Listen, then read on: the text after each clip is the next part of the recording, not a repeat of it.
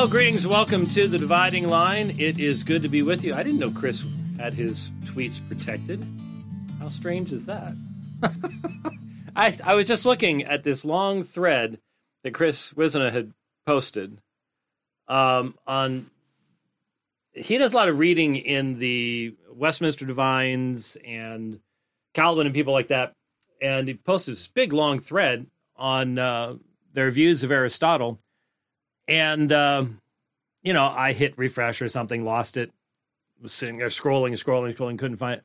Now try to try to look it back up again, and these tweets are protected. I don't know. Uh, Twitter sometimes just leaves me completely lost. So I don't know. I was going to say, look it up yourself if you want some some great quotes on what early reformers thought of the, especially the ethics of Aristotle. But um, I'm not sure if you can find it. I'm not sure what's going on there. Well, we'll probably find out fairly quickly. Oh, yeah, someone did accuse me of crashing crashing Twitter yesterday. I I didn't see that. Um, but that doesn't mean much because I don't see a whole lot that happens on Twitter, anyways, until somebody tells me about it, and then I have to go looking for it. And uh, I don't know. Um, at least there is some uh, reason for believing that um, I'm not being shadow banned anymore, as I know I was. The first time I ever heard the term shadow banned was when the first list came out years and years and years ago. I mean, you're talking, man, I don't know how long ago, 2016, something like that, years ago. Uh, and uh, I was on the first list. Someone contacted me and said, "Did you, do you know your name's on the the list of people that are shadow banned on Twitter?" And I'm like, "What's a shadow ban? I have no idea." Um, because uh, I've gone from ninety two thousand to like one hundred and six thousand followers fairly quickly uh, after after the uh, Musk takeover. So I don't know. It's still somewhat confusing to me. It's I prefer it to Facebook by a long shot. I can never find anything on Facebook. It's just it's, it is what it is. Anyway, welcome to the last program of the year. I um I woke up this morning and uh, when I started looking at things um on well actually I was actually looking. It's not first place I look. I I don't. Um, it, it's not my favorite place at all. But I did go to um, Facebook this morning, and one of the first things that popped up, I, am pretty sure it was yeah, it was in Facebook, definitely. Um, was from the Pillets down in South Africa, and um, I was reading the article that Adrian had posted um, about what's going on with his um, with his parents, and I just um, his mom is pretty much gone in the sense that she's non-responsive and, and things. I just remember the first time that uh, Rudolph and I went to uh, Durban, South Africa, that uh, I stayed in the Pillets home, and uh, uh, she was very sick with cancer at the time. That was, I remember it was 15, 2015, 2016, might have been even 2014. Now I think about it, I, I don't remember the first time. Um, and yet they were just so incredibly, um, despite her illness, so incredibly welcoming and hospitable. And uh, I think the next time we went down, uh, Rudolph and I stayed at like a B and Airbnb. I don't think it was Airbnb, but sort sort of a bread and breakfast type place. I remember that one because that's when I discovered that the taxi cabs would drive around Durban just honking their horns all night. Um, that's how they get business. Is you you listen for the honking horn. That's not like in in South America. Uh, when I went to Lima, and the entire city of millions of people is a cacophony of honking horns. People just drive down the road honking their horn. And as we're leaving the airport, and you just hear this, and we're driving down, and, and I'm looking around going, so finally I'm just like, Excuse me, but why are you honking your horn? So people know we, we're coming. But if everyone's honking the horn, how does that work? But literally, when I left Lima, I had to get up at like three o'clock in the morning for a super early flight. And I walk outside in, in the middle of the night, three o'clock in the morning, and it's nothing but a cacophony of honking horns at three o'clock in the morning. Uh, so it wasn't like it wasn't like that in Durban, but it, it was strange. These, you know, and that's how they're advertising for. Anyways, that was second time, and then the last time they put me up in a real nice place down near the beach, um, running next to the ocean in in Durban's one of my great memories of uh, of being in South Africa. But each one of those times, uh, you know, when we I didn't bring the pictures up, but uh, I've got pictures of me and and Dennis and Adrian and all the other guys in bow ties, uh, going to uh, the Grey Street Mosque. Uh, that was Ahmed Deedat's mosque in South Africa before the debate there, and they were all sitting there. They were right there in the debate, and um, if you look up the term hospitality um, from a Christian perspective, uh, you're going to find Dennis there and his wife, uh, Cecilia. And so to see, to, to read that it looks like, um, you know, Dennis is right there at his wife's side, and then he has these horrible pains. It looks like he has colon cancer and was going in for uh, emergency surgery, and things aren't looking good. And um, but then to see how it would the the the the inheritance of godly people are are godly children. And to see how their family is responding just reminds me again uh, it's, it's been a few years i think since i mentioned it. So algo remembers but no one else will. Um, how i was struck years ago when reading um, iain murray's biography of jonathan edwards and this is decades ago, but was talking about how Edwards's wife responded to the news of Edward's death, his sudden death, early early vaccines.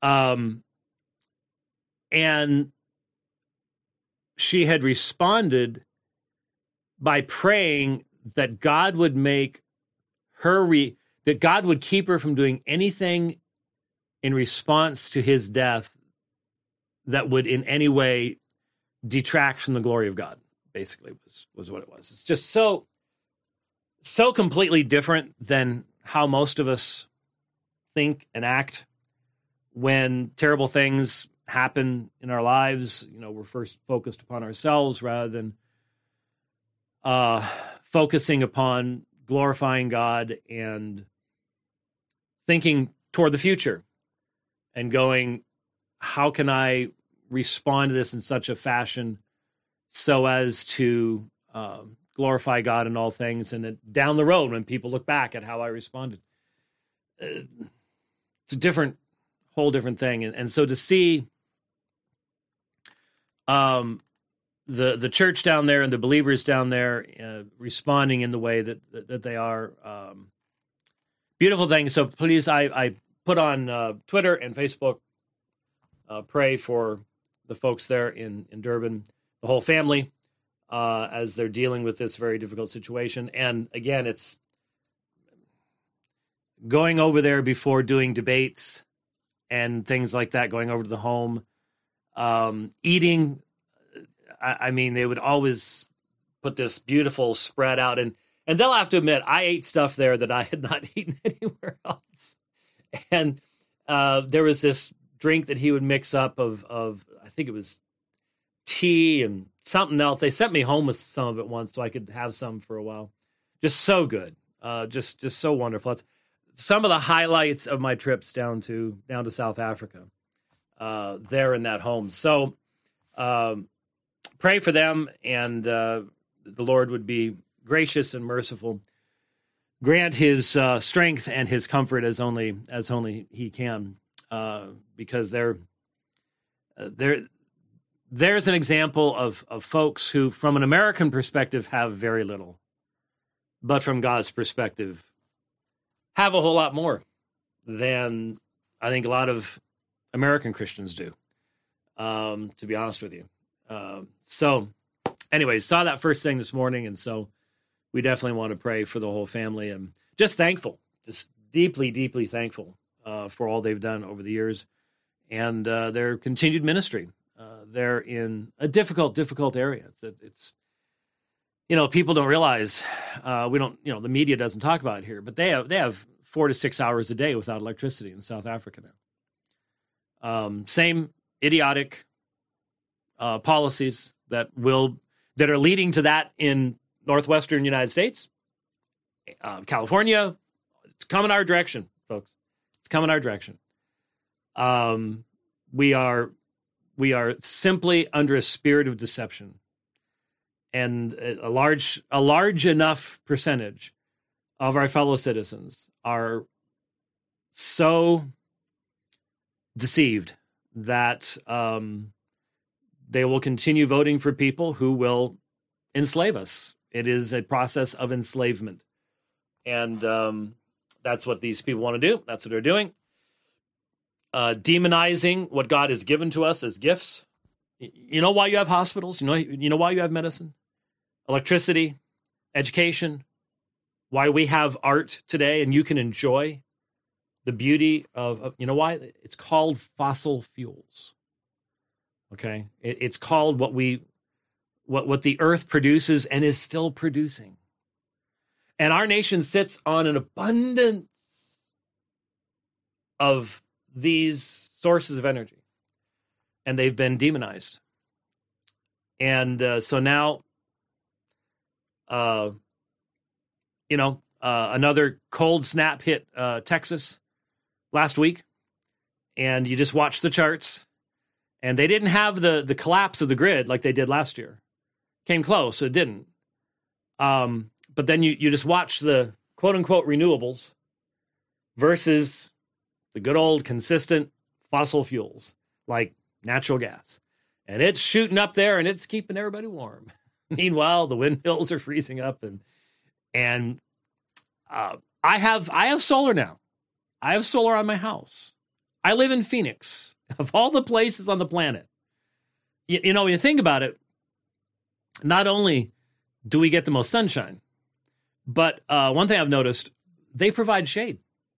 That's a big section. That's that's the most exposed section of my roof, which is now underneath shade. Uh, so there's a little of an advantage there too.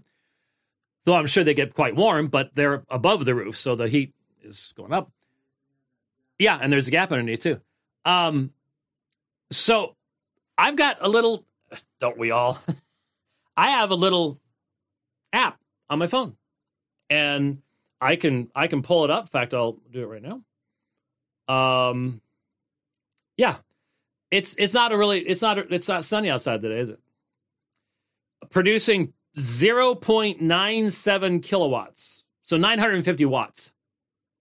Okay, uh, that's not nothing but that's not enough to run a whole lot in a in a house. Now I've seen up to five or like five kilowatts, something like that, uh, here during during the winter.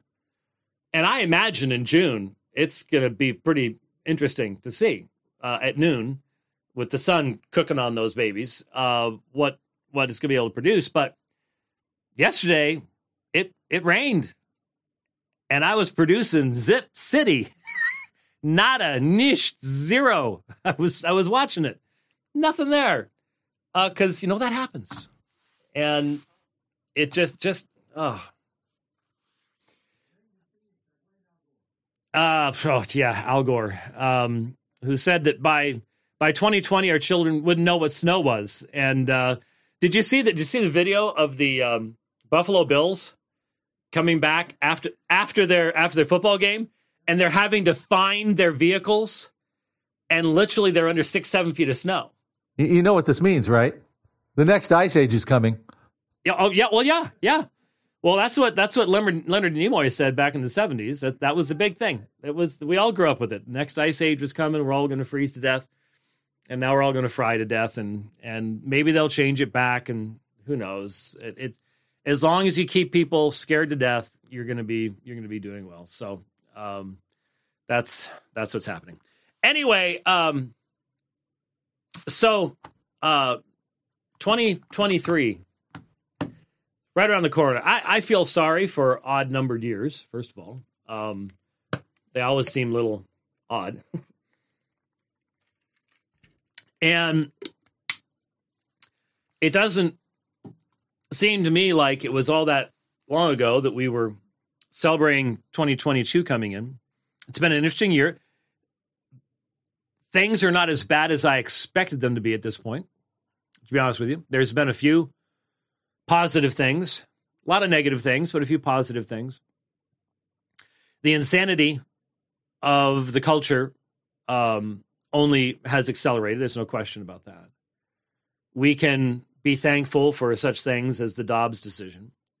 But at the same time, uh, the Dobbs decision, I think, casts a tremendous light on just how incredibly rebellious and set in rebellion our society actually is because the response to it. Um, the response was not to recognize, well, this returns the the argument to the states, which is all it did. People are so um, conditioned by the public indoctrination system that they accepted the idea that this is somehow an attack on women's rights. This is enslavement of women. And whenever I see anybody who, in discussing abortion, does not recognize that the central aspect of the question has to do with the nature of the unborn child. I know I'm dealing with someone who is an ethical and moral pygmy. And that this is exactly how the society intends people to be. It's the infantilization of our society. Our society, uh, I would say, um, that your average 25 year old today has the mental and emotional maturity of 13 and 14 year olds when I was that age. Um, there's a lot of reasons for that. The changes in the family structure, um, especially the educational, the indoctrinational system. Um, but the result has been that young people do not think critically, they emote. Now, people like Sowell and others were talking about this decades ago. I'm not saying anything new. They warned about this. But now we see it on a level that is um, astonishing and utterly destructive. And these people are now in positions of authority. And so um, the 20 something censors at Facebook or Instagram, used to be at Twitter, um, they have no problem shutting down discussion, skewing elections, stealing elections, um, doing all this stuff that is so clearly morally problematic, but because it makes them feel good, then that makes it something that is good to do. Objective morality, objective standards, objective truth. Who needs any of that stuff? And as we enter into 2023, you and I both know. I think most of us, without necessarily being conscious of this, live with a little bit of dread that the next time you open up your browser, the next time you look at the news, the next time you're in in contact with the world going around, you're going to hear about the next thing. Right now, the thing is climate. Um, that was what they wanted to use all along. COVID came along, gave them many more tools to use.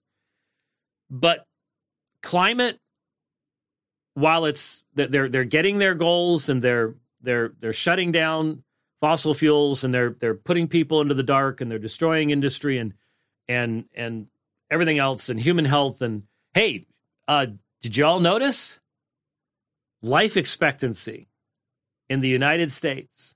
Did you hear about this? Oh, didn't hear about. Th- See, no, life expectancy in the United States post 2020 has declined over two years. For the first time, maybe since World War II, I'm not sure. It had been steadily increasing, steadily increasing, and now it's going down. Um, that wasn't just COVID. Let me tell you, it's a whole lot more than that. Um, but life expectancy. Hmm. Wow. The the thing that people want the most, huh? Because if you're a secularist, that's all you've got. You got nothing else to look forward to, nothing else to live for than that life expectancy. And now it's down two years. Hmm. Um, we live in this little bit of a dread. When, when's the next? Is it going to pop up tomorrow? New variant. Which one will it be? Let's see, Omicron Pi? They would never use Pi. It sounds uh Rho, the Rho variant. Maybe they could go back, you know, and, and, pick up some of the Greek letters they they skipped. I don't know. Um, you don't want the Omega variant. It sounds like a, a movie. Um, you know, anyway, and now the people have finally figured out how to pronounce Omicron. But um, it's it's it's going to hit, and we haven't learned anything. Um, the the governments, despite the fact that there are now thousands and thousands of healthcare professionals, study after study after study after study, demonstrating that getting Uncle Joe's cookies and getting Uncle Joe's booster cookies um, just decimates your immune system. Just, you know, I hear all sorts of people got the flu right now, right? And they're really struggling with it. Okay, well, there's a reason for that, you know. Um, all these sudden deaths and unexplained deaths, all the rest of this stuff. Look, the people in charge is what they want. They've been very clear about their desire to uh, lower the population of the planet and if you can um, um, basically neuter, castrate the next generation with transgenderism, murder them in the womb before they're born, uh, kill them with euthanasia, Canada, um, or kill them with um, heart disease. Uh, hey, that that all works. That that for the people who want fewer and fewer people on the planet, that that all works for them. And we all live with that little concern it's going to hit tomorrow. And this brief period of 2022 where, okay, you know, well, uh, the the uh, the omnibus thing, which I'm going to just go ahead and say it straightforward, was sinful. Most people don't call it sinful. It's called theft, and it's called not using even scales. It's called just making money printing money up, which you which no one seems to understand. I don't know how, but if you like have tried to save and invest and stuff like that, when the government prints money, it makes what you've saved less, and they're stealing from you. It's sinful. It's wrong. Uh, fiat money, just yeah, just it is. It is. You know. Uh, anyway, uh, all that stuff. We we sit here looking at it going, it's only by the grace of God this whole thing hasn't come down like a house of cards yet. And you just wonder, when's that going to happen? Now it's funny. I I posted something on Twitter. I did a thread about some of the societal stuff. And again, you always get your people. That's all you ever talk about anymore. And then I do a whole thread on Tom's. That's all you ever talk about. It's just, it's just a, there's there's no winning no matter how hard you try, you just honest folks. Let me let me tell you something. For those of you who post that kind of stuff, I don't hear you. I'm not listening. I don't care. If you don't want to follow me on Twitter, don't follow me on Twitter. Turn it off. Just just check the little box. It won't show you that stuff anymore. Um, because whenever you say that's all you do, I know it's not, and therefore you have no credibility. It's just like, why are you bothering? The problem is, is when they say that, that's when you know they don't follow you. This is the first time they've actually paid any attention in who knows how long. And oh, gee, look, he's talking about this. That's all he ever yeah, talks yeah, about. I know, oh. I know, I know. But I, I posted a thread, and someone responded by basically saying, "I thought you were a post millennialist." and I'm going to tell you, I'll be honest with you. Um, I need to, I need to dust over here. Um. I have probably learned more about postmillennialism and general equity theonomy by recognizing that its critics don't know what it's about than by reading positive stuff. So, in other words, listening to the criticisms and going, huh, okay, but that's not what we're talking about. That's not the criticisms are so often just so far off that it helps you to think through and go, oh well, um, I suppose maybe we're not being clear, but then I go and watch some of the stuff that's out there and go, no, we were pretty clear. Um, hmm, there's a there's some prejudice going on here. So someone said, you know, I was talking about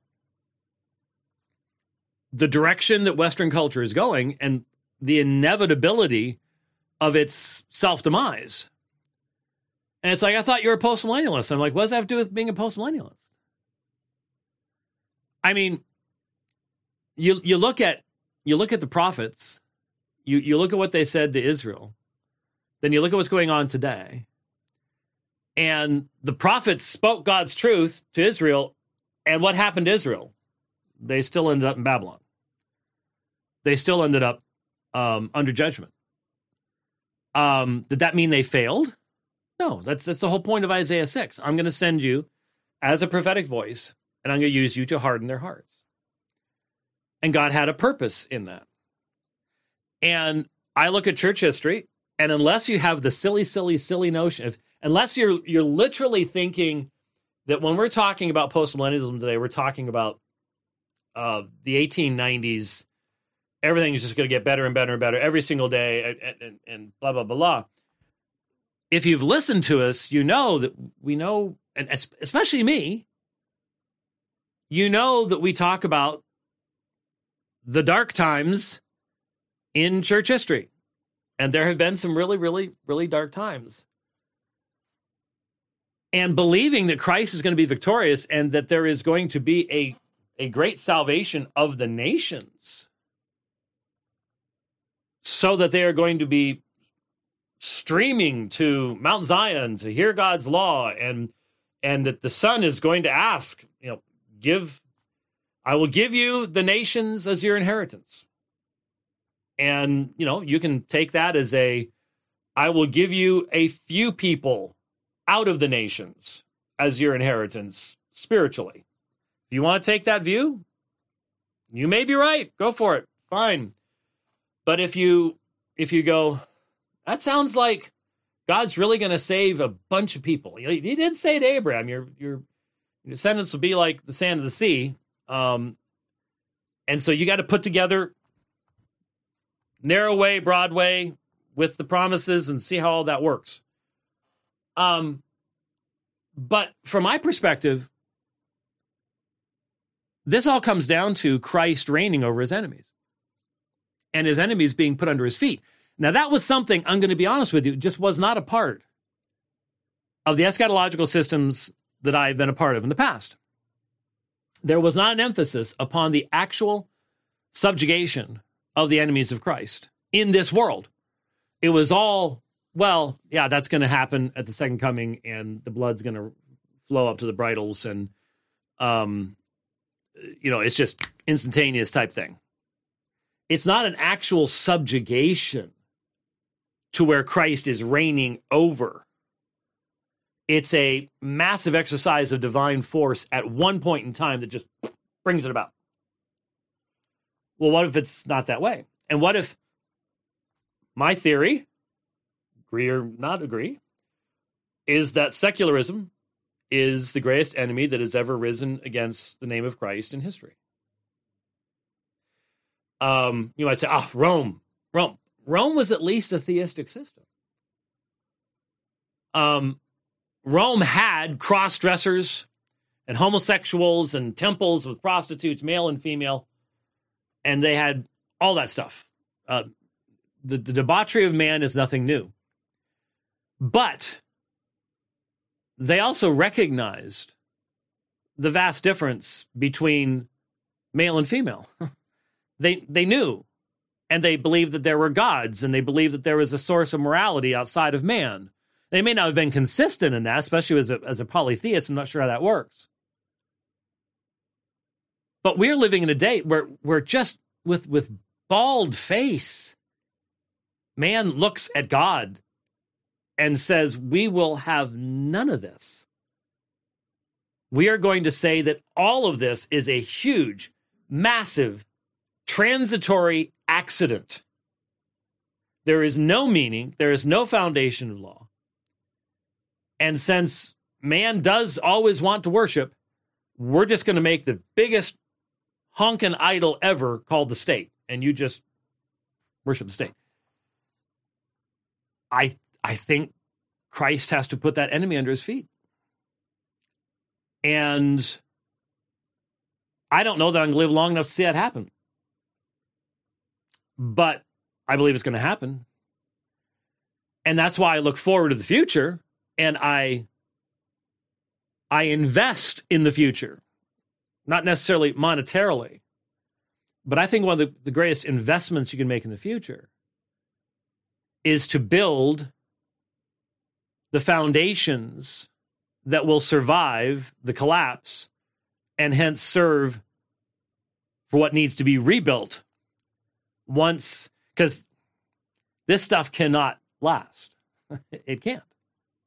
You you cannot have a society that calls everything that's evil good and everything that's good evil. You cannot have a society without without families. Did you see um another video popped popped on through Twitter. It was at a Waffle House. And it was, I think, Christmas Eve or Christmas. One of two.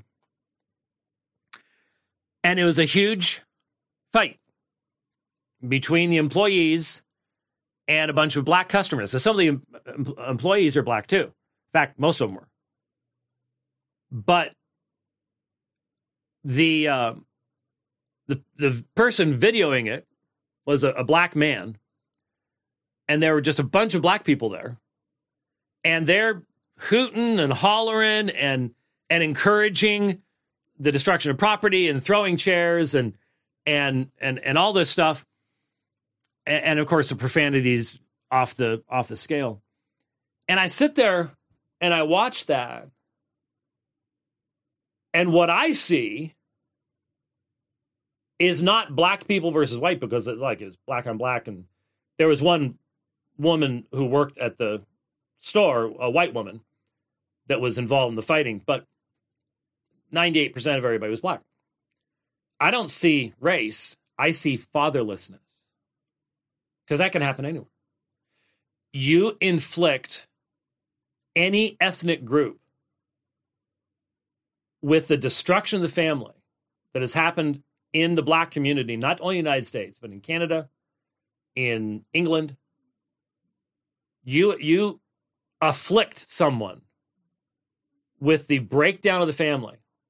No fathers to discipline, to teach morality, ethics, give young men that guidance they need to channel that energy that is naturally theirs into building, going on adventures, doing the things that make men men. Women start acting like men. because they don't have men in their lives that act like men, that take responsibility. This is the result. You could go on YouTube right now, and if you dared put in the right search terms, you could sit there for hours, hours watching this kind of thing taking place, without a doubt. Without a doubt. And societies can't last that. Societies can't survive that. You see the looting of these stores? Uh, I turn sometimes when I'm going a certain way home, um, and Rich, you'll know this. You go across Bethany Home Road, and at 43rd and Bethany Home, I think it's 43rd and Bethany Home, there is a former either CVS or Walgreens. Was the CVS? Whole building. It's got graffiti on the side. It's been closed for what, about two years? Something like that? Something along those lines. About that time. About that. Yeah. And why'd they close? They couldn't make any money. When they, first of all, I think the building itself was less than five years old. Oh, yeah. Oh, yeah. Practically brand yeah. new. And up at Glendale and uh, 27th, brand new Walgreens. Same thing. Really? Yeah. The one on the North northeast, Northeast side. Same thing, closed. And when that CVS was open, they eventually got to the point to where they had to lock virtually every product in the store behind plexiglass Yeah. and in plexiglass packages. How can you possibly invest that much infrastructure in your CVS and and survive? Can't do it. It didn't. Can't do it. So, so they close the stores, and that leaves the people in that neighborhood traveling farther and farther, if they can travel at all. And what's it? Why? Sin, selfishness, breakdown of the family, utter rejection of God's law. It's it's all around. No society can survive this forever. Uh, it, it it it comes crashing down. And once a, a society becomes so turned in upon itself, our enemies are just waiting because they know uh, our enemies are going to come in and they know what's under the ground here and they'll dig it out and they'll use it. they'll, they'll have convinced us, oh, we need to save the planet. Just a matter until somebody else is using it for their own purposes, their own. Yeah, it's just that's the way it is. It's the way it is. Um, and so something's going to have to be built in its place. Something's going to have to come come back. And um, all the blessings we've had, and man, have we had blessings. Oh my goodness, have we had blessings. We have we have not thanked God one one thousandth for the blessings we've had. Once you lose them, then you know. And I just I ask myself and then I ask my fellow Christians. When you are reduced to living on the level of a large portion of humanity, will you still be praising God? Will you still be singing hymns to God? Or will you be so focused upon what you've lost? And see, the temptation is for us to sit there going, We tried to tell everybody. Oh, we did. So the prophets.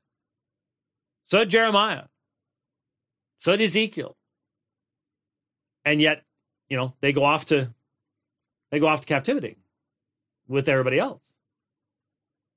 And it's perfectly right for God to deal with us in that way. And I just I ask myself, you ask yourself this question too. If all of your creaturely comforts are taken away, um, how fervent will your will your praise be at that point? How fervent will your thanksgiving be? And yeah, yeah, that's a question every one of us simply has to ask of ourselves. Okay, um, I'm going to. Th- this is cheating, but a, a conversation started on Twitter yesterday.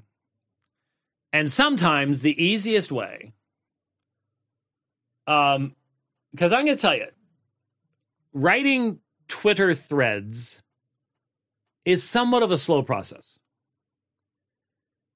You know, sometimes if I, if I really know I'm going to be writing an entire thread, I will write what I'm going to write in a word processor, but then you still have to cut, paste, cut, paste. You never know where 280 characters is going to end. Um, so you you have you know the red starts, so you have to cut that. It's not the most efficient and effective uh, investment of your time. But I think back on Tuesday, uh, a fellow by the name of Derek Bright had um, he's a PhD student in systematic theology at Puritan Seminary. And um, so the first thing I had seen, he had something long had responded to the announcement of what I was going to talk about on the program, which on Tuesday was, you know, where are Reformed Baptists going to go with this Thomistic revival and the ressourcement of Thomas Aquinas and all the rest of that stuff. And by the way, I just want to say, I had some some pastors just briefly reach out to me and say thank you for that program, and I thank you for that encouragement. I I I really do. I I do believe we're the majority. I really do. Um, but I think that for a lot of folks, this is not a subject that we want to even invest ourselves in. I don't.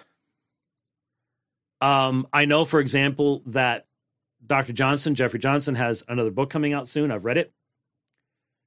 And it's going to be really helpful. He is going to take a lot of heat for it because he says a lot of the same things that I've been saying, but he spends so much more time in that area. I don't have the stomach for it.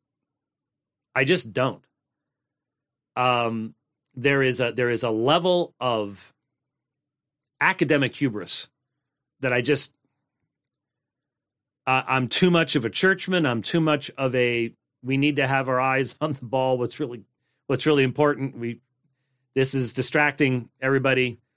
Um, still has to be dealt with. It, this isn't some political thing that people are sowing these seeds to divide us all up. That this is this happens every generation, every other generation, all the time. It just happens to be happening at a bad time right now. Anyway, um, Derek Bright had first popped into the announcement of that program uh, you know, basically saying, "Hey, I just want to tell everybody: read widely. Don't do with the, this white guy and all this other, you know, what the, he, he and his ilk are saying." So it's not like started off real positively, but eventually, at some point, um, I asked him the question. Let me see. See, my concern in scrolling back here is that you end up losing yourself. Okay. Um, here's the question. But since you have popped into the conversation, can you answer a question? Give me an example of necessary apostolic truth. So, necessary apostolic truth that has been explicated and enunciated best by Thomas, better than anyone before him or after him. Because I can't think of anything that is a necessary apostolic truth. I can think of all sorts of um, Aristotelian metaphysical speculations um, but I can't think of a necessary apostolic truth that has been explicated and enunciated best by Thomas Aquinas. I, I can't. And so, as always ends up happening, see, the problem with Twitter is you, you get scattered. And so somebody will respond, and then somebody responds to them, and it goes off into a thread over here someplace. And um, I have to go digging for stuff, and sometimes I don't see things for hours or days because it's in some other thread someplace, and for some reason doesn't show up in mine. I just use the web interface. I don't. Use, I've I've tried TweetDeck and what was that other one? TweetDeck and TweetBot, and none of that helped. So it is what it is. And so someone named Red River got involved with it, and so that went various places. And so eventually, what he says, okay, so how about divine simplicity? Is that specific enough? That was actually to Red River instead of to me. But I saw it anyway. And elsewhere, he mentioned impassibility. Um, okay. My response. So I assume that means that in your thinking, the Thomistic expressions of, of simplicity and impassibility are definitional to faith in their Thomistic forms. Because there's, and this is one of the things that's going to be helpful with Dr. Johnson's book. I hope I'm not spilling secrets, but um, because he differentiates, as I differentiate, as anyone must differentiate, um, between derivation of dogma and doctrine with scripture as the primary ground of that dogma and doctrine, or philosophy as the primary mover, the primary source of a dogma and a doctrine. He discusses those two different perspectives. Um, so that, you know, Dr. Johnson and I would agree that there is a biblical doctrine of simplicity, but then there is a philosophical version of simplicity that imports the metaphysics of Aristotle, which would not have been a part of the apostolic witness. Um, and so when I say impassibility are definitional of the faith in their Thomistic forms, I even put asterisks around them. So, given that those two are inarguably deeply indebted to, to Aristotelian categories, it must follow that definitional Christian beliefs are dependent upon Aristotelian metaphysical categories, which likewise means there had to be a parentheses spirit guided question mark parentheses development over a period of more than a thousand years that would lead to a formulation significantly clearer and more consistent than could have existed with only the apostolic witness. Indeed, given the scriptures completely lack these metaphysical categories, which he's going to dispute. Or it could be argued, use a different set of said categories. There could not be a once for all delivered to the saints faith, Jude 3 and 4, that would be coherent and consistent until this process was completed. Yes? I am assuming here that it is generally agreed that a biblical definition of simplicity or impassibility is not sufficient in your view, since that would not include the very metaphysical underpinnings that have become so important to one side in this particular discussion. I would also assume that you would agree that Thomas did not offer an exegetically derived definition of these beliefs. That's an important aspect. But one that was very much based upon the natural theology of contemplation upon the principles provided by Aristotle. So there's a bunch of stuff there, and everybody knows what those things are. It's what is the role of natural theology? What is the origin and source of natural theology? If it requires a regenerate mind to contemplate spiritual truths, how is that a natural theology to begin with? A regenerate mind using biblical categories to examine God's natural world is not the same thing as pagan philosophers looking at the natural world with an unregenerate mind. Can we agree that Aristotle was an unregenerate man? I certainly hope so. Oh, but the natural mind has natural law and there is common grace. And so, are we really comfortable saying that, yes, even though the the New Testament writers don't use Aristotelian categories, though I did see at least one person saying, "Oh, I think that's actually in there somewhere." Though they didn't, that contemplation of the universe is sufficient to produce those categories that then are necessary to the process of development of doctrine over time so that the ultimate and highest expression of Christian theology could only happen 1200 years after the apostles and in light of Greek philosophical categories that existed 500 years before the New Testament, but the New Testament doesn't use them. I, I just hope everybody understands that if, if that's your position, that again, you need to stay out of the debate arena because any sharp opponent that can figure out where you're going with that is is there, there's some huge leaps you're going to have to make uh, to to get over that. So that's what I wrote, and I guess according to this, just two hours later, um, Derek responded. I didn't see it till earlier today. Again, just trying to find stuff is hard to do. So I haven't responded to this, so I'm responding to this now. So I'm cheating. It's a lot easier. There's a lot here. Yeah, okay. First, I'm not convinced that the scripture is totally absent of these categories.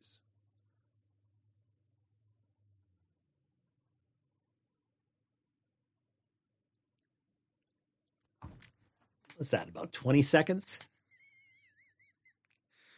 Someone, someone's not listening to what I'm saying right now. Anyway, yeah, yeah, go ahead. Yeah, you, you do whatever you want to do over there. Um, first, I'm not convinced that the scripture is totally absent of these categories. Well, if if you mean Aristotelian metaphysical categories, um, I, I would love to see where where the apostles laid these things out. Um, but since you don't follow up with that, what can I say? Second, it's only a development of doctrine in the same way Calvin and his successors developed union with Christ or predestination. Is that a development in doctrine or in understanding? Now, um, I would very much disagree with this. First of all, uh, there are all sorts of people prior to Calvin that had um, not only a belief in, but based theology upon, said deep, incredible things um, about union with Christ, predestination. Um, and I'm not just talking about Augustine. In fact, in speaking of Augustine, I would point out that we have to be honest and forthright in recognizing how much of Augustine's thought is influenced by Greek philosophy, Neoplatonism in particular, and how that impacted so much of his theology. And I thought, silly, naive me, that we had already agreed a long time ago that you recognize that and you don't have to follow Augustine into any of the blind alleys that his Neoplatonism would have led him into. But evidently, there are people that wouldn't agree with that. Um, you know, uh, Fulgentius of Rusp has deep discussions of these things as well, and he's long, long before Calvin.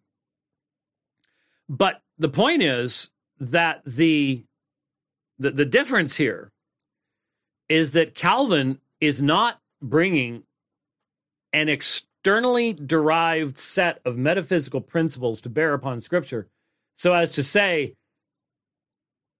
Paul meant this, but in light of our commitment to these clarifying metaphysical principles, we now know that the truth is actually this, which is something that Paul never said and, in fact, would not have recognized. There's huge difference there.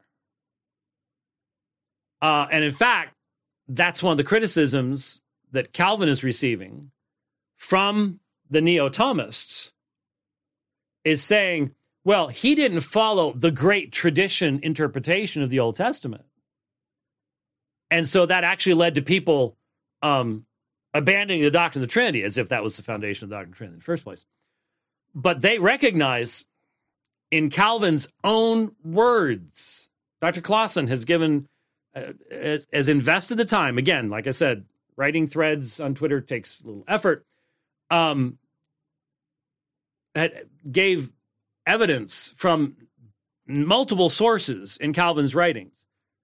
But especially, I think the clearest stuff was from his proposed uh, commentary on Chrysostom that he never ended up writing, but he wrote the introductory materials to where he lays out the necessity that exegesis fundamentally is focused upon the intention of the author, what he's seeking to communicate. We must understand that first. And that's that's not what Aquinas did with scripture ever. That that's not that that was not his tradition. And so um no, there there to say that Thomas's formulation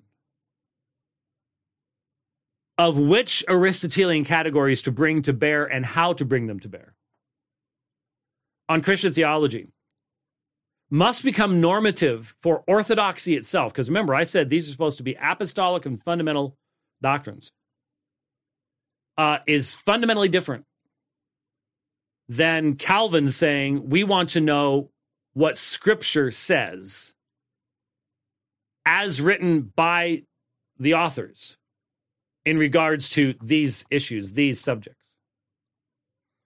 And I've pointed out over and over again, repeatedly, church history does not give us a even-handed set of commentary upon all the doctrines of the Bible. Your first full-length discussion of the atonement doesn't come until late in the fourth century. Does that make the atonement less important than all the controversies that had existed beforehand? No, since one of the controversies that existed beforehand was when you're supposed to celebrate Easter. so, no, it, it's you, you don't have that kind of thing in church history. And so, uh, issues such as union with Christ definitely become um, subjugated to traditional influences because of the rise of the sacramental system. And so there are elements of the tradition, the specifically anti biblical elements of what becomes tradition, that becomes a blinding lens and so, does Calvin do tremendous work on the subject of union with Christ? Yes. Does that mean there was some development of doctrine that required the importation of Greek philosophical categories to clarify the thoughts of the uh, inspired writers? If you ever described, let's put it this way if you ever described to Calvin his work in that area in that way, I'm hoping you can get out of Geneva really fast. it might not be good for you in the long term. Okay. Third, uh, yes, I believe these are essential. So again, I would say because I put this in in with asterisks, the Thomistic definition of simplicity, which is deeply Aristotelian, and impassibility, deeply Aristotelian, rather than a biblical definition of those doctrines that would say, you know what? God used the prophets in the context they're in. We should we should do that too. That sounds like what Derek Bright is saying is, yes, I believe these the Aristotelian formulations, are essential because I believe they're faithfully taught in Scripture. Well, if they're faithfully taught in Scripture, why didn't even Thomas claim that? Because on, on any exegetical grounds, you, you, you're not gonna you're not gonna make that claim, are you? I mean, even he's very plainly arguing from principles that are philosophically oriented. He's not saying, well, no, we, we need to believe this because these texts, as they were written, communicated these things. I think the discussion of natural theology is a good one to have. I believe there's great use and benefit of natural theology and borrowing from and borrowing from pagans. Okay. Then and this is where it would be useful to read the lengthy, lengthy, lengthy uh, section from Chris. He didn't get in touch with you, did he? He's probably not listening live today. Um, because I, I'm just concerned because I looked him up, and I, I'm concerned to say everyone should read what Chris, all the stuff that Chris spent time doing that. But like I said, when I looked it up, you couldn't. They were protected, even from me, which I'm one of his followers. So I don't know why they'd be protected from me, and I couldn't see them. It's a little bit weird. Anyway, uh, so he he provides he, he thinks are two helpful quotes.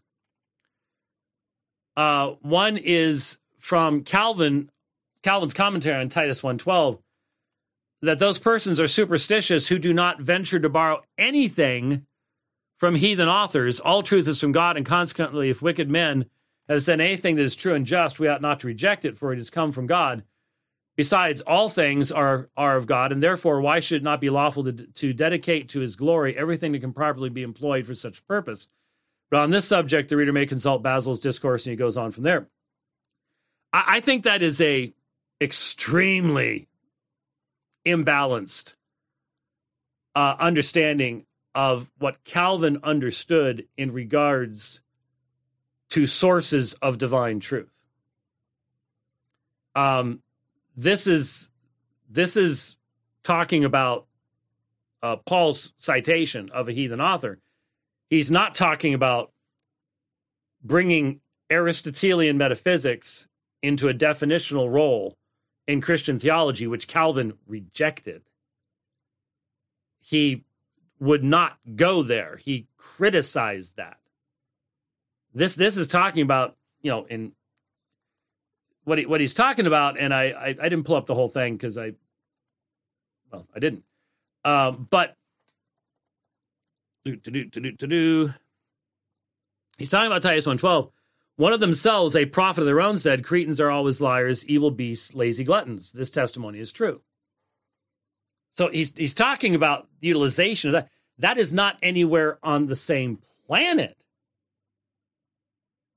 as insisting that the metaphysical categories of Aristotle are actually necessary for the establishment of Christian orthodoxy in the doctrine of God. And it takes 1,200 years to get there. That, that's not even, um, not even the same planet. And then I think the other citation was from Bavinck. Uh, the good philosophical thoughts and ethical precepts found scattered through the pagan world, receive in Christ their unity and center. They stand for the desire which in Christ finds its satisfaction. They represent the question which Christ gives the answer. They are the idea which Christ furnishes the reality. The pagan world, especially in its philosophy, is a pedagogy under, under Christ. Aristotle, like John the Baptist, is a forerunner of Christ. Well, I reject that. Okay, I just um, utterly, completely reject that. Aristotle is not like John the Baptist, forerunner of Christ uh, in any way, shape, or form. Uh, and in fact, uh, I, if I read it correctly, the thread that Chris posted was about Aristotle's promotion of abortion. Now, if you want to say Aristotle was like John the Baptist, um, fine. I think you're just completely missing the point. And I really wonder how the early church got along with without such things, and then then then when they start coming in, when you start getting um, the discussion of what Jerusalem has to has to do with Athens, uh, the irony it's not Aristotle, it's Plato, and you don't have to be a philosophy expert to recognize that Plato and Aristotle have some rather fundamental differences between them. it's Plato then Neoplatonism, it's Stoics, it's all that kind of stuff that is part of the discussion at that point. Aristotle comes much, much, much farther down the road. But again, um, that you know that is a nice positive way of trying to say, well, you can find some pearls, but that's not what's being said right now. We're not saying that there is a pearl to be found in Aristotle or Plato or Stoicism. What we're literally saying is without the fundamental metaphysical concepts enunciated by Greek philosophy, you cannot simply from the apostolic witness have true Orthodox Christian knowledge of God Himself. Wow. I mean, can we just put it out there for, for what it really is? Is that's what's being said? It, are, are we literally saying that until Thomas, those, those believers who didn't have Aristotle had a lesser view? Had a lesser view. Now, all this again goes back to well, but don't we have a clearer view of this? Don't we have a clearer view of that? Well, are, are there things we have a clearer view of today than people in the past did? Yes, because we have access to far more meaningful information concerning history, all sorts of, of things. And that has allowed us to, for example, one of the greatest things Reformation did was to help us to get rid of the influence of Origen on how we interpret Scripture. That's a positive thing. That's a good thing. That's not the same thing as saying, well, the true height of Christian theology is found in the application of Aristotle's philosophy as mediated through Thomas Aquinas. And I am hearing a lot of people saying that. Now, I expect Dominicans to say that. Okay, that's that, that, that that's their boy, and so I expect Roman Catholics as a whole to say that. Even the Pope said that, and he's a Jesuit for crying out loud. Um, I expect that. But there is a fundamental disconnect when it's Protestants who are making that claim. Not that there's a something to be found here or something to be found there, but that the metaphysical framework that pre-exists the New Testament but is not utilized by the New Testament. Did the Spirit of God not know? Well, it wasn't popular in first century Palestine. Oh, but that's just authorial intent, right? That the system of Aristotelian metaphysics is actually what is necessary to have the clearest and purest view of God. Which you you boil it down, and what that's saying is even the apostles didn't have what we have thanks to Thomas. And once you go there, um, you know, uh, just before the program, the troublemaker in Utah, not in Texas, the troublemaker in Utah, I have never seen the troublemaker in Utah wear overalls, not once. And I don't think that he would. But the troublemaker in Utah sent me a note about a Baptist guy up in Utah that back in September had blasted away at some Thomas stuff. And then he gave me the information that um, that guy had just become a Roman Catholic only a few months later. Now, that have anything to do with Thomas? The, the point is that my Roman Catholic friends are watching what's going on. And honestly, they're just sitting there going, oh, yeah, oh, yeah. Keep it coming. Keep it. Come on. Come on. Just think it through. It, it, it it, once you make him the pinnacle of the development of theology, just think through what it means. You know, it's pretty straightforward. So, yeah. So my my initial uh, again my initial question uh, was a foundational apostolic thing, and so if the apostles did not enunciate the doctrine of simplicity in Thomas's terminology, again, I can make an argument for biblical simplicity.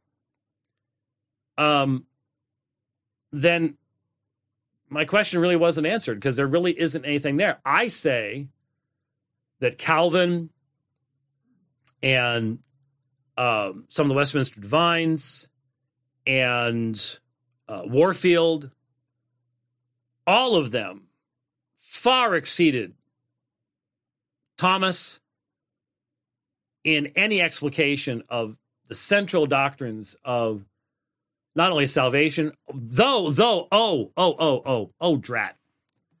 We've got to get that program working on this computer. It it keeps driving me crazy because I need to be able to pull this stuff up. Um, here it is. Last thing, I know we've gone over time. Um, j- just to give you an just again, just to point this things out.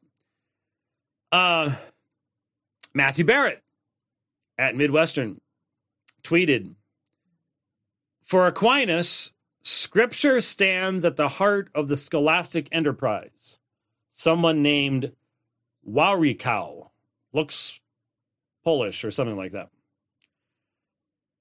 New edition, stop that. New edition of Aquinas's commentary on Isaiah.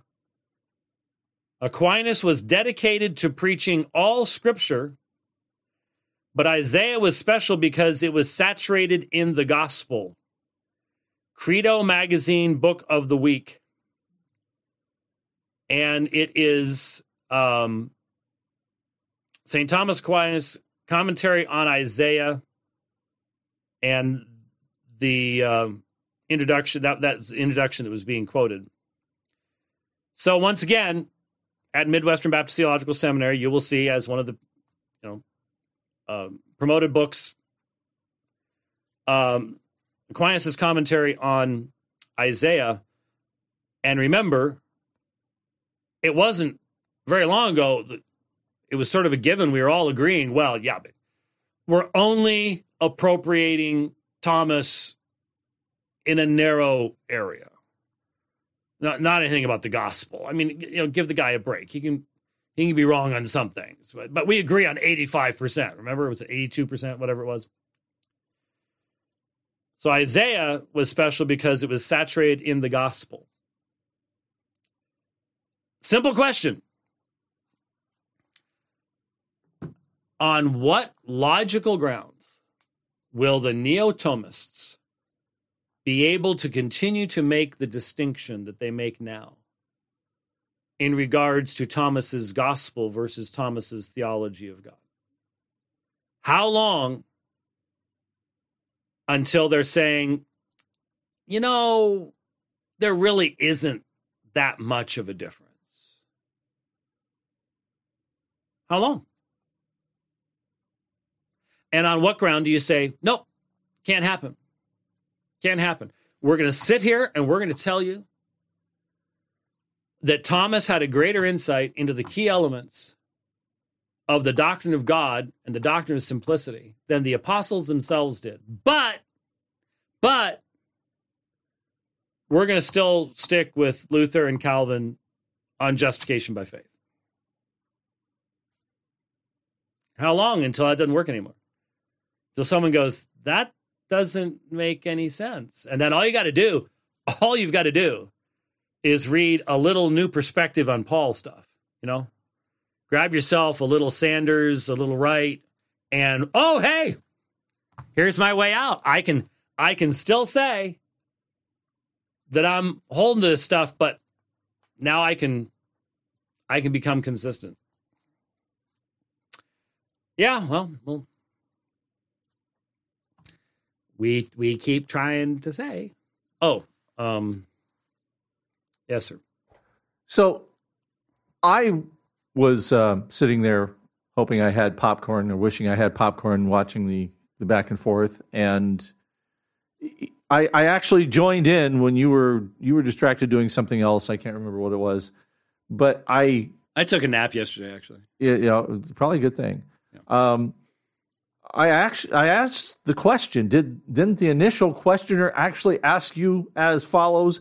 And this is what you asked. And the thing is, what disturbs me most is I wonder what he saw in your question versus what I saw in your question. And I tried to remind him of this. Yeah. The question was give me an example of necessary apostolic truth.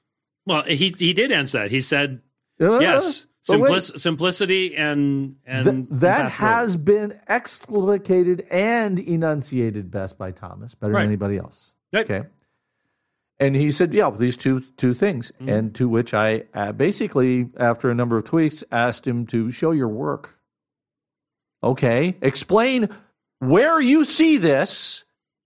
What what what text of scripture did Thomas actually no, do? No, no, no, no. Well, see, see, Bavinck you said biblicist, this, and you biblicist. No, no, no, no. See, Van Til said that. he's not hearing he's that that's not what he's hearing he's not he's not hearing that you need to be able to have a biblical um foundation for that what he's saying is these are apostolic truths uh in the sense that they are implicitly found in scripture but uh once you reflect upon scripture using natural theology um the way that Thomas Aquinas did then you'll discover that these things were actually there even if the apostles wouldn't have recognized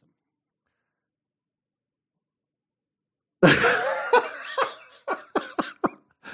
So, you know, and see, I, I again, Scholasticism is fun. It's it's just yeah. mhm.